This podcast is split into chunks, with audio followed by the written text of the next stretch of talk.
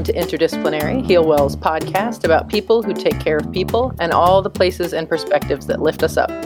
We love science, we love meaningful dissent, and we love to support our fellow humans in making our world a place that is just, equitable, and loving beyond our own imagining. Thanks for joining us for another episode of Interdisciplinary. And uh, as you know, we're uh, wrapping up season four today, so it's your last chance to go leave us a review and score yourself uh, a Healwell mug, uh, pardon me, an interdisciplinary mug, an interdisciplinary t shirt, or the chance to chat it up with me and my often co host, Kathy Ryan. Uh, you can even also choose to talk to Janet Penny and Rebecca Sturgeon about their book that just came out that's super fancy about integrative medicine and oncology massage and all the fancy things that go along with that. So all you have to do is leave us a review and you could pick from one of those amazing things. Um, make sure you also get out there and share us and like us and love us on the social medias. Tell your pets, tell your pals, everybody why you listen, why they should listen. And here we are, the moment that you've all been waiting for. Today's pun. You know, I recently lost my job as a stage designer. I left without making a scene. That's a good one. I wasn't expecting that. yes. I'm so excited to um, to not introduce you, um, but to let Teresa introduce uh, herself to Healwell. Uh, we have Teresa Nguyen with us today, and I'm going to let her tell you why we thought she'd be cool to have on the show. So take it away, Teresa. Well, thank you, Cal. Um, I appreciate you having me. Um, I'm Teresa Nguyen. Gosh, I don't know where to start to tell you about myself. Um, let's see, I identify as um, a Vietnamese American disabled woman. There's a lot in there.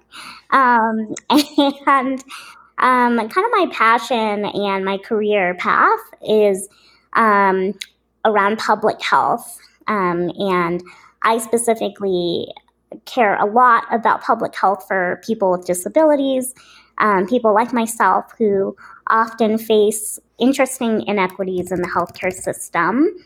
Um, and so I have, uh, you know, decided to pursue kind of a career that looks at different policies uh, related to, gosh, you know, all the way from funding healthcare, so Medicaid, um, all the way to bigger policies that um, enable our states and um, our facilities to function and serve people with disabilities. Um, so, wide range of experience there.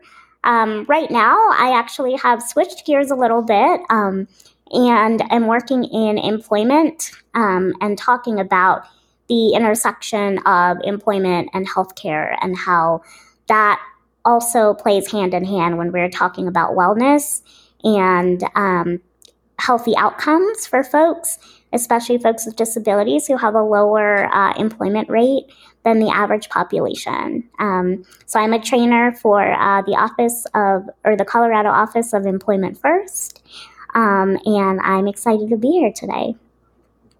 It's an excellent start. Um, so many questions which direction to go. To, i'm curious about i think it's easy for us to sort of make half formed assumptions about why the unemployment rate is higher for people with disabilities. What tell us what's true about that and, and why is that the case? Well um, gosh you know we know a lot more is true with um, covid kind of shining a light on employment in general for everybody. Um, yeah. but it's really about um, I believe, anyways, and I think the data supports it. Um, the lack of flexibility and accommodations that um, have been in the workplace for people with disabilities. Um, for example, you know, we know that the world quickly shifted to work from home quickly uh, yeah. when COVID hit. And this accommodation has been repeatedly requested for by our disability community. And unfortunately, um, you know, a lot of companies, a lot of organizations deny that, at least deny it to the extent that somebody would need it um, with a disability. And so I believe that the lack of accommodations, lack of flexibility is is one um, correlation to the unemployment rate. Um, you know, another is that there are really um, low uh, opportunities for people with disabilities to move forward in their career. Um, and, you know, why we don't really know, but, um, you know, we don't, if you could look at leadership um, in many sectors, how many people with disabilities do you see leading companies and organizations? Um, that's pretty low. Education rates are lower for people with disabilities. Uh, people with intellectual and cognitive disabilities don't have the opportunity to pursue higher ed. Um, and so that already makes your opportunity a lot lower to acquire a job um, that can help support you and your lifestyle. Um, so I there's so many reasons out there, um, but you know another big reason, and this is proven true, is the competitive integrated employment um, environments are not available. And so oftentimes, um, folks with disabilities find themselves in sheltered workshops, um, in really segregated settings away from their peers without disabilities and sometimes with disabilities, um, with, uh, you know, kind of a, a duty or a task that hasn't really fit their skill set or even their interests. Um, so that's a, a little bit of wow. yeah. Yeah just a little bit. And as you're talking it strikes me that this is another place where it you know there's so much now in talking about gender awareness and racial awareness that like it's not because we don't know.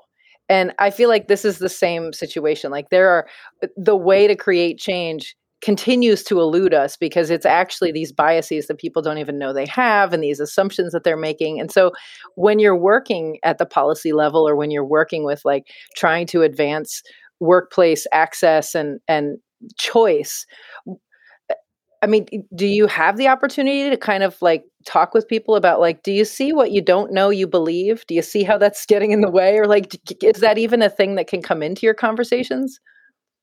I think so. Um, I, I definitely, you know, my personality is a little bit more outspoken, and so I am not afraid to bring that into the conversation.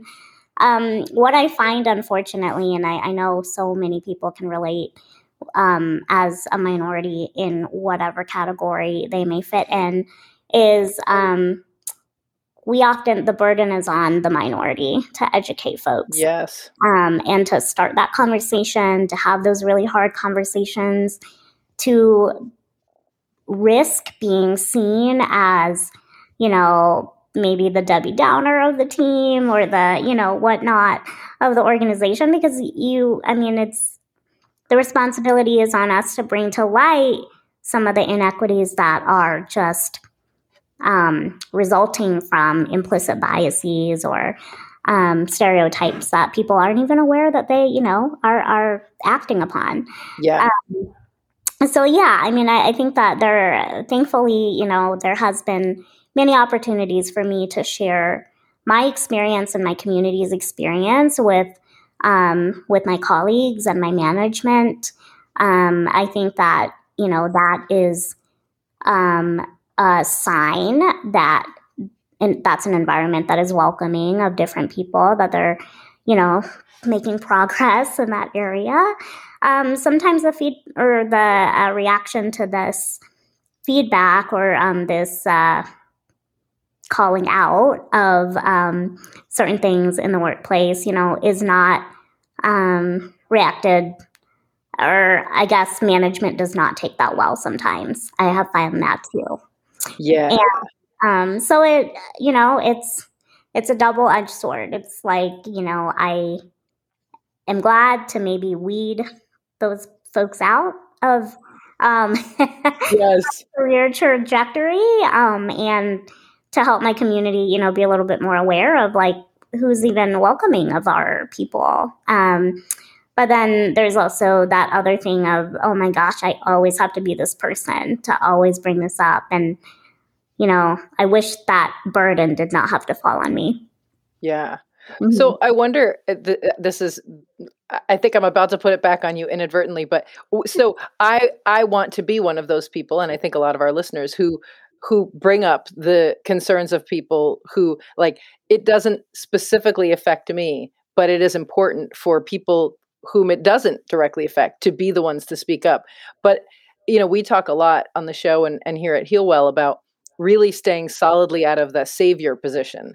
Mm. And um, but also not like what's the balance between being legitimately curious and ignorant and sort of that other thing that makes you feel as a person living with a disability like oh that's could you never talk to me again um how do we find the the balance between being a sort of helpful spokesperson and learning what we need to learn? I mean i've learned so much just from spending time with like a friend who uses a motorized wheelchair and being like oh gosh yeah like here's all the crap i never think about.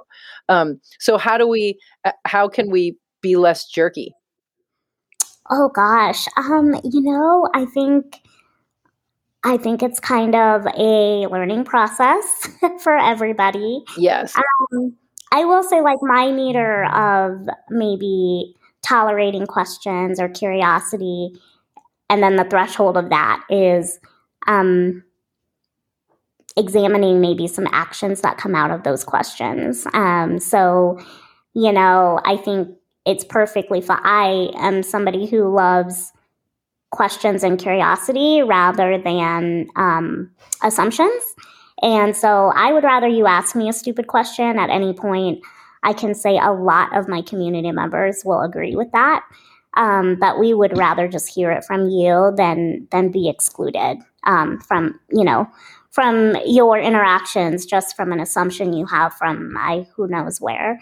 Um, but I think the action that follows that is really important, and that helps um, me and I'd say my friends understand, you know, who's serious, who really wants to be an ally, who, um, or is this just fun trivia for people? Right, right, right. yeah. And so, you know, I mean, I think like I have a lot of friends who ask me very personal questions about access and disability, but I also think it pays off because um, when they're planning events, they're all accessible. Um, yeah or you know similar events with work. Um, you know when they're considering um, team events or even just uh, scheduling you know they'll take whatever i say into consideration. Um, and you know i have found that in school too right? Like there's like curiosity that will help me get to where i need to be in school and then there's curiosity that's maybe inappropriate. Um, yeah yeah, so I'd say for me, it's it helps when uh, the person with a disability can maybe understand what kind of action you'll be taking after learning that piece of information. Yeah. Well, and I guess I would flip that back to the rest of us and say, why are you asking? Like yeah. before you open your face hole, think about what is it that I actually plan to do with this information. Yeah. Yeah. Um, you look like you were going to say something. Oh no, no, okay. just just thinking about this. I think it's really interesting. Um, you know, I, I have a lot of friends who will just make comments like, I think about this everywhere now. I don't even like you're not even with me half the time, and you know, I think about it, and so I, I think it's it's worth it for that um, because it will increase access. I think as people continue to interact and have exposure to people with disabilities, but um, yeah, I agree. It's more like why you know why are you asking this or what is the curiosity coming from? Mm-hmm. Yeah. One of the things that is astounding to me as like this has really, I mean, I, I eh, am embarrassed to admit that like this has really only come onto my radar sort of disability access and just how prevalent disability is in probably like the last two years. And one of the things that really floored me in the beginning was that one in four people in America is living with a disability. And that when I'll say for I'll speak for myself, when I think disability, I think person in a wheelchair.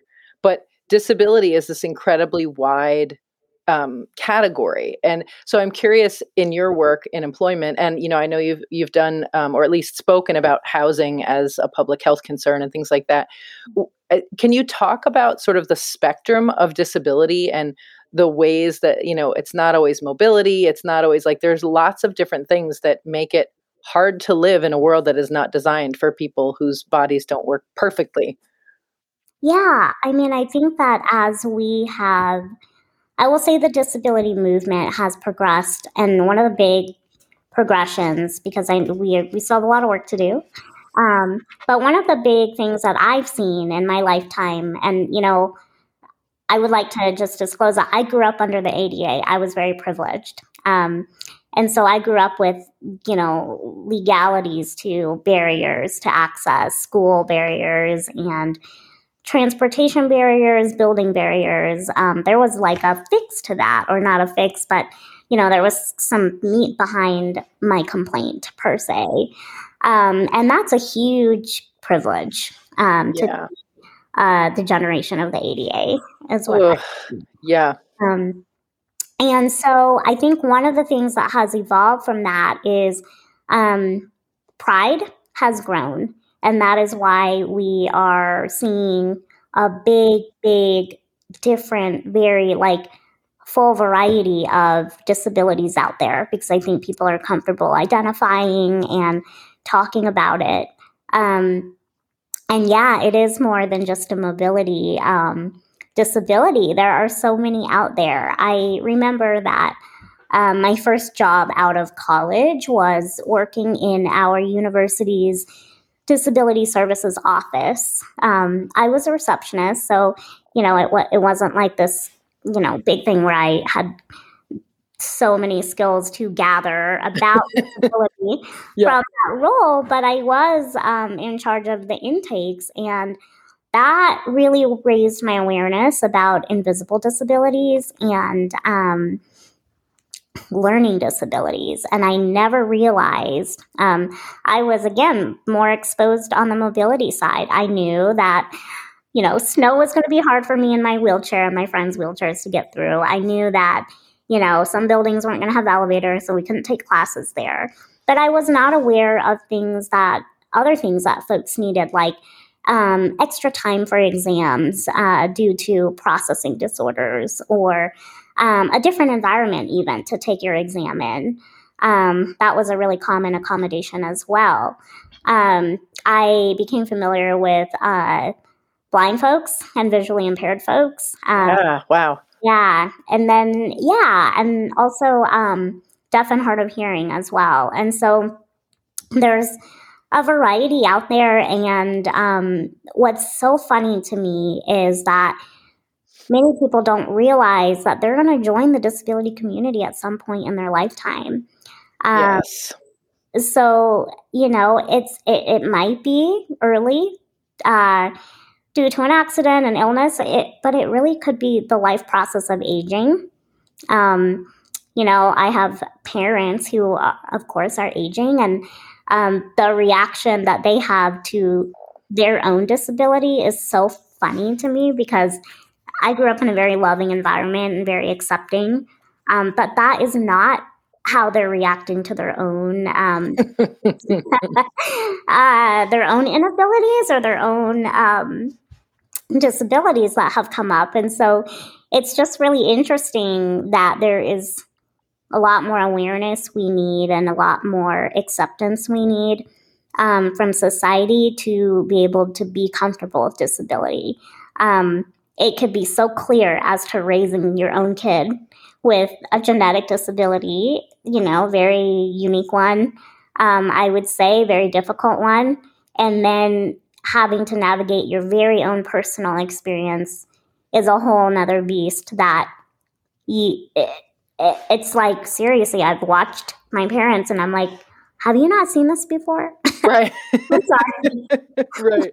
We just went through this for 33 years. You were so good at this. yeah. Like, what do you mean? This is just mind blowing. Um, and so I don't think people realize the the depth of disability that is out there, um, the variety. You know, we when we're talking to me, when I think about COVID and all of the accommodations that have come up for everybody, but including people with disabilities, something that is often not think thought about. And I hope that we are increasing this likelihood or outcome, but is web accessibility and technology accessibility for folks, again, with um, a variety of disabilities. Uh, you know, it. I think people when they think of like oh, navigating the internet, they think of blind and visually impaired, but it's really there's a whole gamut out there of learning, again, learning disabilities, neurodiverse disabilities, um, processing disabilities that really could all benefit from a revamp of the technology world. Um, and I don't think we have recognized that.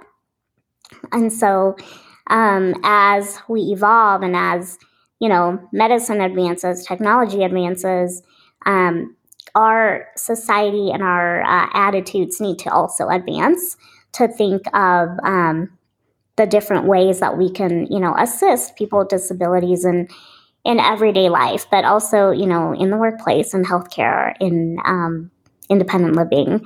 So I don't know if that answers your question, Cal, but um, yeah, I mean, it, it's certainly not even a question that can like be answered exhaustively. But yes, I, I think you addressed. I mean, there just just as you were talking, I was like, oh right, that and that, and oh geez, right. Like the world, the world just isn't made for people whose minds and bodies work differently than quote unquote the manual says they should work. And yes. unless those people speak up, we don't know. And then once they start to speak up, we have to pick up their voices and and continue that and say like so yeah like this really we have to stop being willing to host our events at places that say oh no sorry we're not accessible even if you quote unquote don't expect anyone to need those accommodations you have to be willing to say nope this is not this is not a good venue for us because it's not accessible and and make it clear to the venue like oh it's perfect except for this is something you're going to have to fix and like we do have to start drawing those lines in the sand and being vocal about it. It's not enough to just not patronize that place or not you know talk to that provider but to really say like this is why i'm leaving your practice or this is why i'm leaving this restaurant or whatever it is. Absolutely and i i think the big thing that we could all do um, is really easily well i don't know if easily is the right word but um, simply. plan for people with disabilities in your budget. Um, I don't care what it is that you work in. You will, a person with a disability will probably like to access whatever. Yes. Um, and so I, I, think that can't be said enough, like the planning part. And, you know, I think when people think of planning, they think of like this very big, uh, confusing, complex process. But it starts with budget just yeah. plan for that. Plan for some accommodations. You could have extra in the end. Who cares? Um, right. Um, but you know, I, I, think the planning goes a long way. Um, I was talking about, uh, I think, with a friend about just I wish there was a little bit of uh, pre planning done with um, national parks and like when they, you know, fix those up or um, you know, add more trails or add more accommodations for people. It's like I wish they would do it for all people though. Yeah, yeah. Um, so I think, you know, an easy way to start if you're overwhelmed by planning is looking at the budget. Yeah, and plan for people with disabilities. I mean, I think, you know, we we talk in our classes all the time when we're talking about critical thinking, you know, I do this joke where I point at my watch and I say, you know, this watch repels tigers and people are like, "What?" You know, obviously like, "Oh, where this where's this going?" And I'm like, "You know how I know? Do you see any tigers?" No, right? And and I think people say, "Well, we don't have people with disabilities at our events." That's well, right, because you haven't made them a welcoming space. so exactly, it's yeah. like well, that's probably because they weren't able to access it in the beginning. Yeah, you know um, and again i'm not saying it's easy or you know that everybody has the budget for this but i do think it is a place to start is when you're planning for things unexpected things um, you should absolutely look at the population who's accessing whatever you're providing.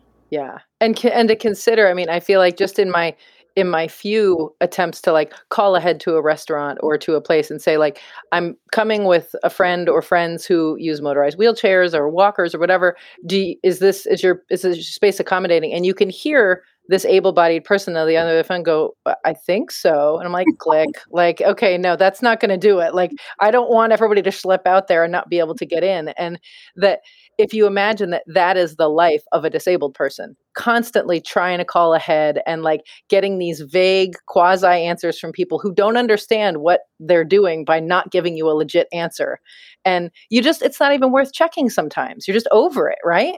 I mean that and then also mm, at least for me and my family and my friends, we have learned like there's literally like a special language we use, and it's called don't say ramps, don't say accessibility, don't say anything jargony. People freak out. And if you say, is there a step or stairs into your place? They can easily answer that more than, you know. Wow. Yeah, uh, trust me. We had this whole lingo like figured out. I remember being in New York, I think two years ago, and um, oh, we were just not having luck. My friends and I calling ahead. We were just like, people were just stuttering, stammering around. Oh, I think we have a ramp in the back somewhere. Oh God, yeah, um, right. and I'm like, forget it, forget it. Like, don't say ramp, don't say anything. And we actually resorted to, and this, you know, is the beauty of technology nowadays, is we resorted to looking at Google Images or Google Pics of the location. Oh yeah. Um, and that helped me a lot more than calling and having a 30 minute conversation and to finding like accessibility, which, you know, you can't blame folks at restaurants and, and folks who answer the phone. Um, you know, to know all of this jargon. I mean, I think it is confusing um, for the average person. Yeah. But at the same time, I think I, I, also feel like disability should not be a word that freaks people out. No. Um, or stammer around, and so it's it's an interesting line. You know, you yeah. say, yeah, "Do you have stairs?" or you know, "Is your front door? Um, does it have a step, or can, is it one level?" And they can easily answer that question a lot faster. yeah. Um, well, it makes me think that like orientation for people who whether you know receptionists or whatever like what's you know you know where the fire extinguishers are you know where the bathrooms are like you should know if you know what adaptive devices can be accommodated and i think the thing that has surprised me a couple times is people will say oh yeah no problem you can get in to eat and we have you know tables that have legs on the outside so you can wheel your chair underneath them oh but when you go to the bathroom it's a nightmare oh. and it's like you can get into the joint but i hope you don't have to pee while you're there because you're going to be out of luck or they'll say, "Oh yeah, the inside is one level. There's a step outside." I'm like, "What?" Great. So, I'll just be levitating into your restaurant, and then it'll be amazing. Yeah.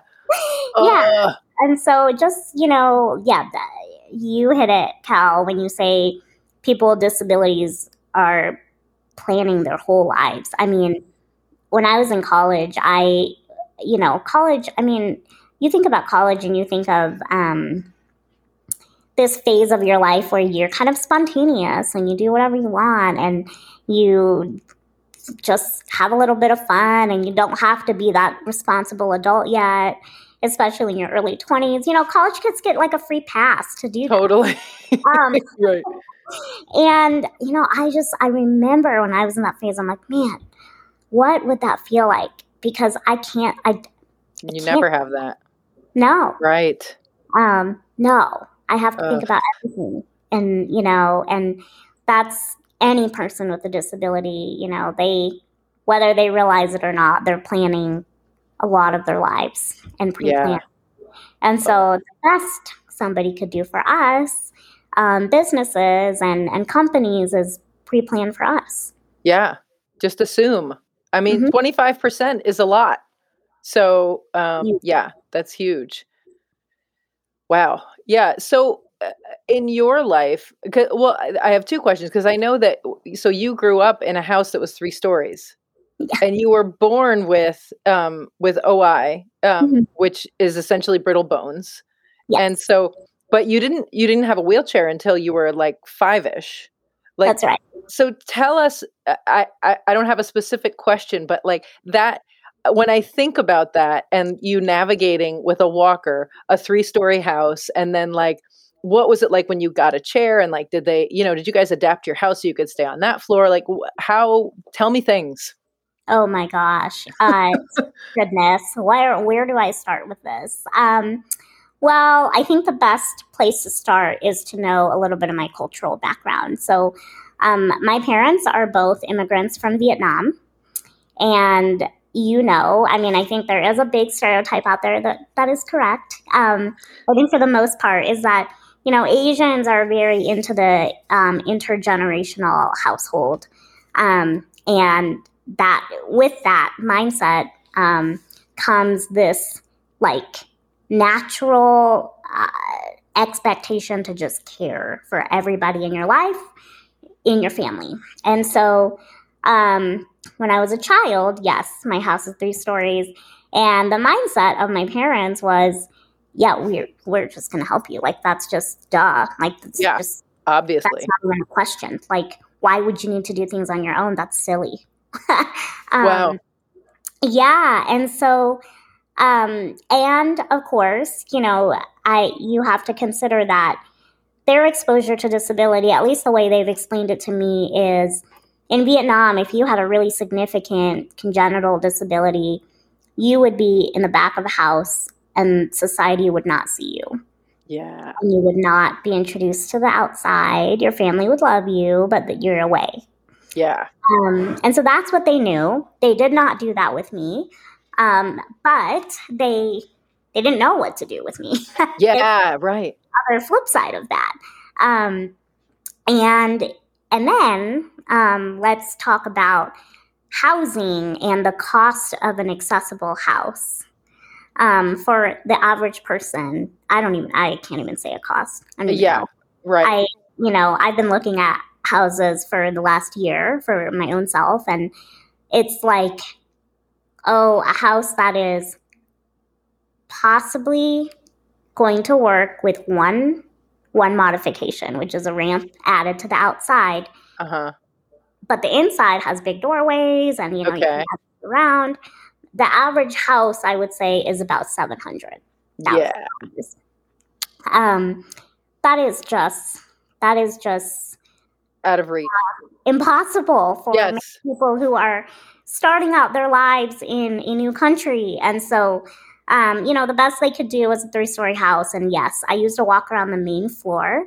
I was carried up to my bedroom. I had a bedroom upstairs. I shared it with my sister. Um, and so we had a little system. And the system was, you know, Anna, my sister, would relay whatever I needed if I couldn't get anywhere. um, and then, um, you know, the carrying would be done by my parents. Um, we did not have a ramp into the house, so I didn't actually know how to use a wheelchair until I was about, well, I used one since I was five, but I only used it at school. So I didn't Okay. really use it all day. Um, and so it would be, I would be put into my power wheelchair. I would go to school um, on the bus and then use it all day at school. Loved it because I had a little bit of freedom. And then I would come home and I would go right back into my walker or on the floor to like scoot around. Wow. Yeah. Yeah. And so we didn't have an accessible house until I was in high school.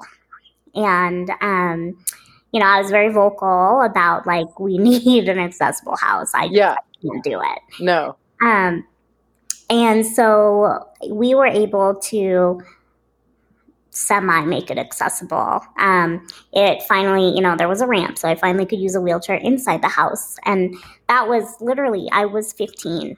So um, that was really new for me. And that really actually began my journey to like full independence because I had my chair in the house. Then I finally could learn to do things like shower and go to bed and, and cook. And it was just so um, mind blowing to me when I think about that, um, that I couldn't do that up until I was For 15 years. Wow. Yes, yes, yes. And um, my bedroom was still not accessible, so I still was carried up to my room um, up and up until graduation. Who carried you? Um, my mom and then my sister, who Okay. um, was able to at that point, and my younger brother as well. Um, and so, you know, we would, you know, we would all have code of like, we were still, you know, kind of annoying teenagers who did whatever behind my parents' back. Um, so we we had a good little scheme going, but yeah, it was it was really interesting. I mean, a lot of people had to be involved to make my life semi accessible at that time. Yeah. you know, uh, yeah, I mean, just even going out with my friends looked different in high school. Um, due to you know a power chair can't fit into an average car. Right. Um, and so yeah we would have to figure that out with my friends. That was interesting. Um, so would they lift you into the car and then try to lift you? Because the chairs are heavy too. I mean so heavy and you can see i mean you could see just imagine these like teenage boys who are like oh yeah we totally we could totally oh yeah and i'm like okay um, that's okay go ahead and then, you know, it's 300 pounds. They're not going to no, do Right. It's like an episode of Jackass. exactly. so it's just, I remember one time we thought we were so brilliant in high school. And um, we all do. As we all do. And we had a power chair, and they were like, well, let's just go to lunch. We'll just put you in the car, and then we'll park your power chair in the parking lot, and then we'll just like come back. Oh, yeah, we got in big trouble. Um, big trouble for that through all all the people. Oh and man. All the administrators. But yeah, I mean I you know, that's also another barrier to just inclusion and yeah. Um participation in, in normal life. But yeah, I mean it from my childhood, I definitely knew the barriers from early on of like, oh wow, okay, it takes a lot more to make things accessible for me. And yeah you know, that usually means money. We didn't have a wheelchair accessible van until I was 15. Wow. Yeah. Mm-hmm. Yeah, because you can have the chair, but if the chair can only go around your house, I mean, it's only so helpful. uh, so, a- as an adult, I imagine you can seek out other people with disabilities and and you can kind of bond and, and share things and but like it, as a child you're in school with whoever's lives near you and maybe there aren't other kids with disabilities and so how how do friendships happen and how do they not happen and what kind of i mean my son is 11 and a kid just got suspended because he made this horrible video about a kid that they go to school with who's in a wheelchair and he just he made this like this video meme making fun of this kid and i i am glad that my son was horrified but i thought like mm-hmm. uh, you know, here we are in our cute little town. And I was like, are you kidding? But of course, kids, I mean, kids make fun of kids no matter what. But like, how how did you navigate the social aspects of that and as an adult person do you find yourself seeking out other people with disabilities or do you feel like you have a, a mix of folks in your life now i think i have a really good mix and i love it um, I didn't envision my life that way. Um, and I talked about pride earlier. So pride came to me, disability pride, um, not as early as you would think. It was like in my mid 20s. Wow. And so my whole childhood, yeah, you're right. You know, you're in a classroom with mainly able bodied kids.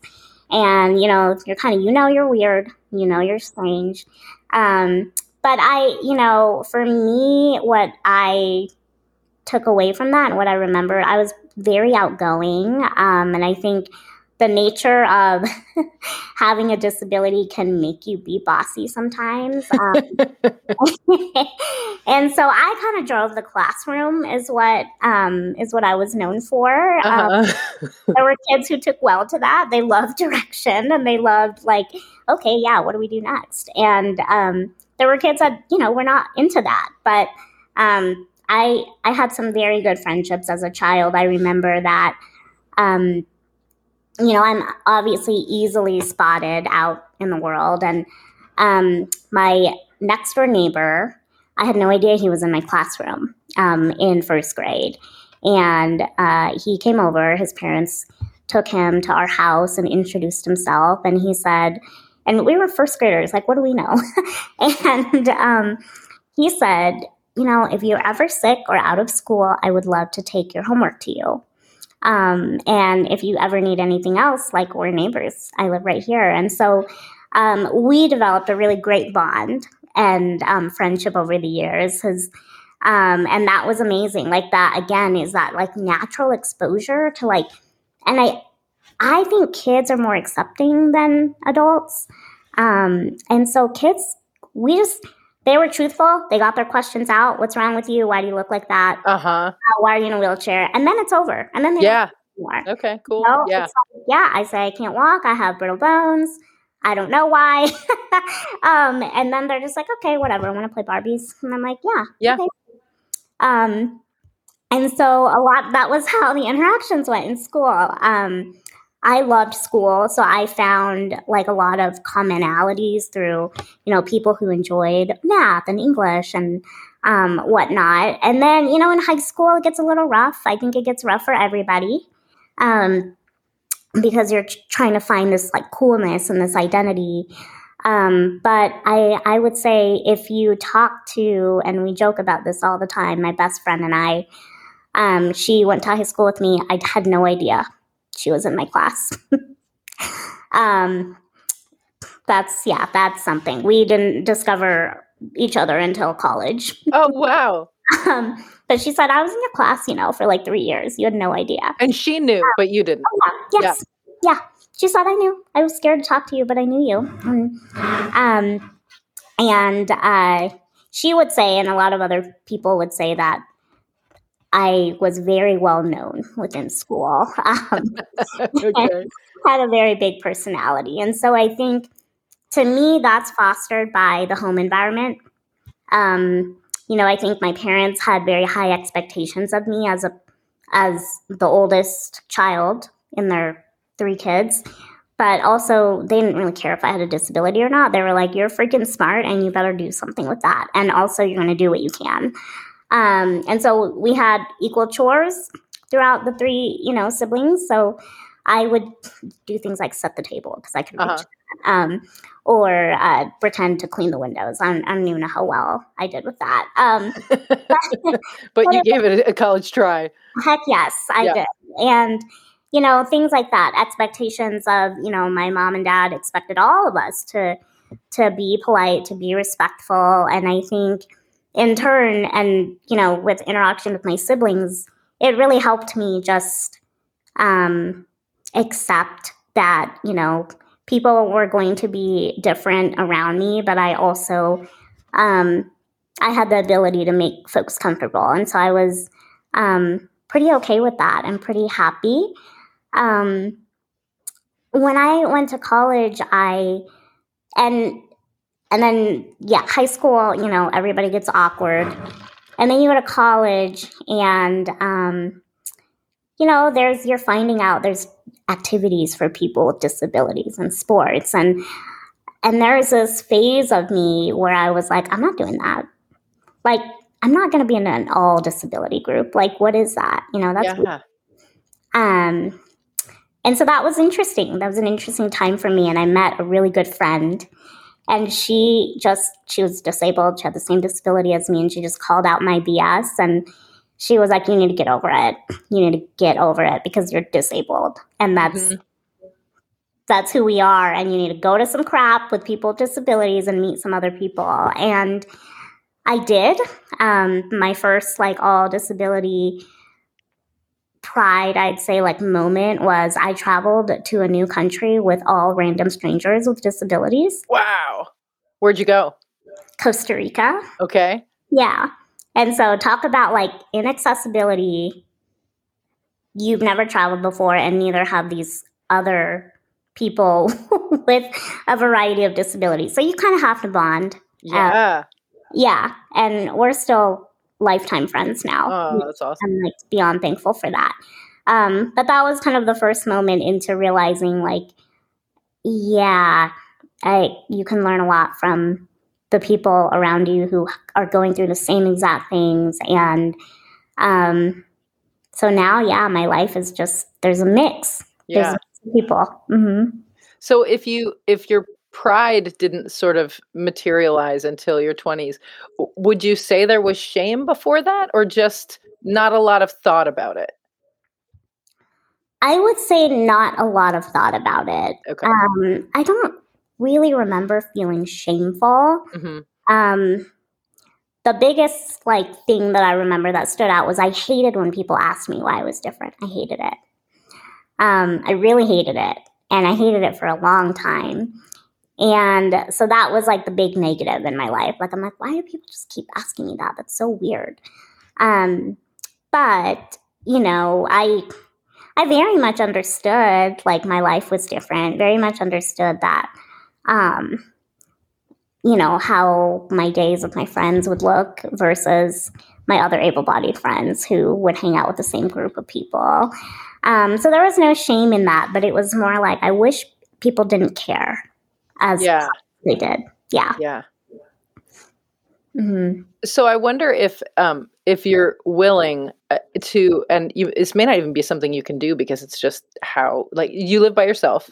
Yes. Okay. That's- So I'm wondering if you would be willing to like take us like in your front door and like you're getting a snack. You're like tell us like what what things are in your house that you have to do differently like cuz I try often to imagine Kelly, our mutual friend, Yeah. whenever I've spent time with Kelly, I- whenever like when I'm walking into my building or when I'm like even like going into my bathroom, whatever, I'm like, how would Kelly do this? And like if I was going to try to reach this thing, like could Kelly get this? And I, Mm. that has been so helpful to me in being more mindful.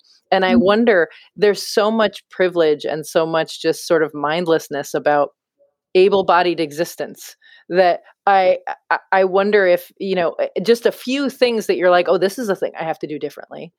Yeah. Like you mean physically showing around because that might be harder, but Yeah, Uh, no, just talk like talk us through it. Like, Oh, yeah.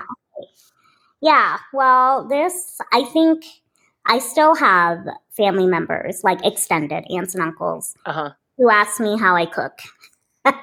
they still don't fully believe I live alone. I don't know what I, I don't know what they're thinking. you have like helper monkeys or something. Yeah, Yeah. exactly. I'm like, what exactly do you envision when we say this to you? Um, but uh, so luckily, I have a power chair that um, raises up and down, has Okay. a seat elevator. And then on top of that, um, I'm strong enough to stand with support. And so when my chair is at its highest and I can stand, um, I can pretty much reach, let's see, like the lowest top cupboard, um, obviously the stove, the oven. Um, but that often looks, people cannot conceptualize that for some reason. Um, and I think it is because I'm only three foot three and it doesn't look like I can reach much, you know? right. Um, but yeah, I love one of the things I love is just home cooked meals. I cook a lot. Um, laundry is also an interesting one for people to conceptualize. Yeah. Um, but again, with the seat elevator and with standing, there's really, I mean, it's it's not simple, but it is doable um, to do laundry. I do that by myself. Um, I use a shower chair. That's pretty common for folks with disabilities. Um, in their shower, I'm trying to think of like something super unique. I love to garden. Um, so, so that's an interesting one. And um, well, first it's interesting because I don't have like a yard. I have you know an apartment patio, and Okay. so um, then we do a lot of pots and little random like uh, accessibility gadgets. But my best friend, the one who said I didn't know her in high school, um, you know, is into this, and so she kind of helped me set up this very accessible like system for me. So it's it's a lot of pots. They're all at my height. And then um, there's just a ton of water bottles around that I used to water the plants with. Um, but that's also, people can't, my mom, she was like, she couldn't believe me. And she was like, Can I see your setup? Like, I don't believe you. I was like, Okay. Um, uh, I still have a lot of assistance with um, cleaning my place okay. um, and also making the bed. It's it's just too much for me to do that. Um, so those are some things that are helpful for me. Um, and so I do have a personal care attendant who comes about every two weeks, um, who cleans and then who helps me change the linens on my bed.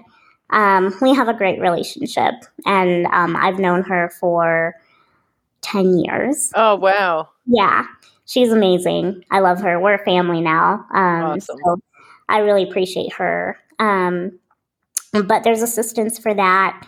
Grocery shopping is always an interesting one. Um, I will say more interesting socially than physically.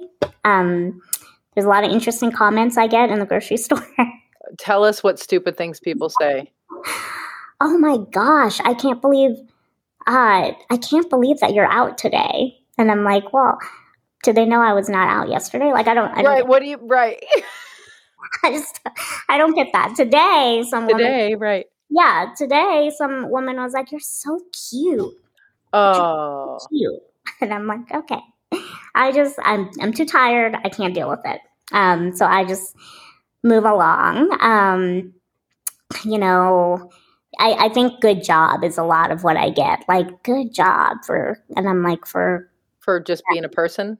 grabbing a strawberry. I don't get Right. it. Like, Yeah. Yeah. Um, Uh, yeah so there's a lot of that which i don't love um Yeah. but you know as you i think as anybody talks to people with disabilities the barriers lie more within the social realm than the actual physical realm yeah. I've noticed that so much in my life. Um, you know, an apartment can be as inaccessible as it is, but when you have people who are like, you know what, we're going to get creative and we're going to think of something, um, then it works. Yeah. And I've had that in my whole life. I mean, from living in college in my dorm to accessing a cadaver class Oh wow. with creativity to living on my own here. I have a brother-in-law who's an engineer and just loves to loves to just do things like randomly. And so he's like, "Oh yeah, let me just think about it really quick." And Uh-huh. he 3D uh, prints my my wheelchair joystick. I don't know if you can can see Oh it, wow. Okay. so there's a lot of like you know. Um, there's a lot of help from the community to make my life accessible and um, i've traveled to many many countries where it is impossible to get around but but the social attitudes of people makes a difference so you know i've noticed in costa rica it was like a no-brainer they were like People oh just helped you. yeah we just need to stop traffic for a minute and i'm like Wow. oh we're gonna Oh. okay all right we could do that or you know in europe when people are like yeah let, let's just yeah this looks hard so the clearly the best thing we could do is lift this wheelchair up the steps um, right. You're like, could you call America, please? just call the country. Just tell them. Pretty much i'm like can we have a class on how to just be like kind to your neighbors Yeah. That would- um, but that's that's kind of my motto in life is i believe accessibility is all about people's attitudes and not the disabled person's attitude um, and even about devices. Like it's about noticing that a person needs help and offering it like in a no-brainer kind of way. yes Yeah. and it's again like it's it's our attitudes if people cared about people with disabilities they would create wheelchairs that actually met our needs you know we hear a lot about mobility devices being kind of hard to use or hard to fix Yeah. breaking often, and that's because we have a very interesting value on people with disabilities in society. Um, and I think it starts with that. Yeah. Yeah. So my final question, you set it up perfectly that the social is the challenge. So you are a single person presently. Yes. What how what how do you go about dating when you are a person in a motorized wheelchair and like just yeah, what do you how does that work? Oh, it's it's interesting. Um, um, I was I. You will have to listen to a podcast on this. I was on a pretty cool podcast about a relationship. Um, but dating is interesting. I, um, you know, when I was younger, I fell for friends a lot. Mhm. Yeah. And that I think is because you, for at least for me as a person with a disability, I have to feel pretty safe um, yeah. with somebody. It's hard. It's so hard to just be attracted to a stranger when you have these very intimate things about you that you know are not easily shareable. Um, yeah. they're not easily accepted, and so a lot of friendships, um, and then it would never go anywhere. Um, and then online dating came about, and that was just weird. It was just so weird. Um, but I've actually had interestingly positive experiences with that. Um, I keep thinking like something bad is going to happen because why do I hear all these weird, terrible stories and I just haven't experienced that? Um, Right. and so, you know, I've had like maybe five experiences from apps, positive in ways just like you know the dates ended well um, there was not awkward conversation around disability so either they were really straightforward Uh-huh. um, or they were just like yeah it's like i guess we'll take it as it comes um, i didn't feel obligated to be to be anybody different to share anything different. Um, i've been in one long relationship um, and that was that was really interesting and it came down to family acceptance for us to work out. Uh, yeah and so it's interesting because I, I think everybody when you date you think like oh yeah how you know you have to have the family like you too but um, when there's a disability or, or a different kind of um, i don't know under thing. yeah thing uh present yeah i forget at least that you know there's you're not just dating like the person you're dating like everybody in their family Right. um so yeah so that's that's also an interesting experience um you know sex i think is easier for people than they think with me uh-huh. um and that's always hilarious because i'm i'm like what did you think it was going to be You know, Right. I didn't get it Yeah. um, so that's also interesting. Um, but I, you know, I think many people don't realize that um, they can be easily, uh, they can easily fall for somebody who they did not envision Yeah. with. Um, So I have found that too, which I think is just so interesting and in my whole experience of just like, hmm, okay, people just have a lot to learn. And um, it really, I think, takes a very confident and like rooted, like a person super rooted in who they are and Yeah. to really um, commit to a person with a disability. Yeah. So, Mm-hmm. Wow. Yeah. I the yeah the the social barriers I can absolutely see that like no amount of will can overcome social barriers like people just it's all it's all internal softening and awareness and um, probably infinite patience on your part um, yeah, yeah, I think so. And and there's a mix of like patience and also just like when do you have the best time to call somebody out on some of this stuff, you know? yeah yeah Mhm. for sure yeah hmm Uh, well, thank you so much for for sharing what you've shared. Uh, I would love to talk with you more. We like so many of our guests. I'm like, we're just going to call you again, and we'll talk about more stuff. But um, uh, is there anything that you didn't get to say that you feel like like? Do you want to give able-bodied people a tip or a kick in the ass, or like something that you didn't get to mention that you want to say?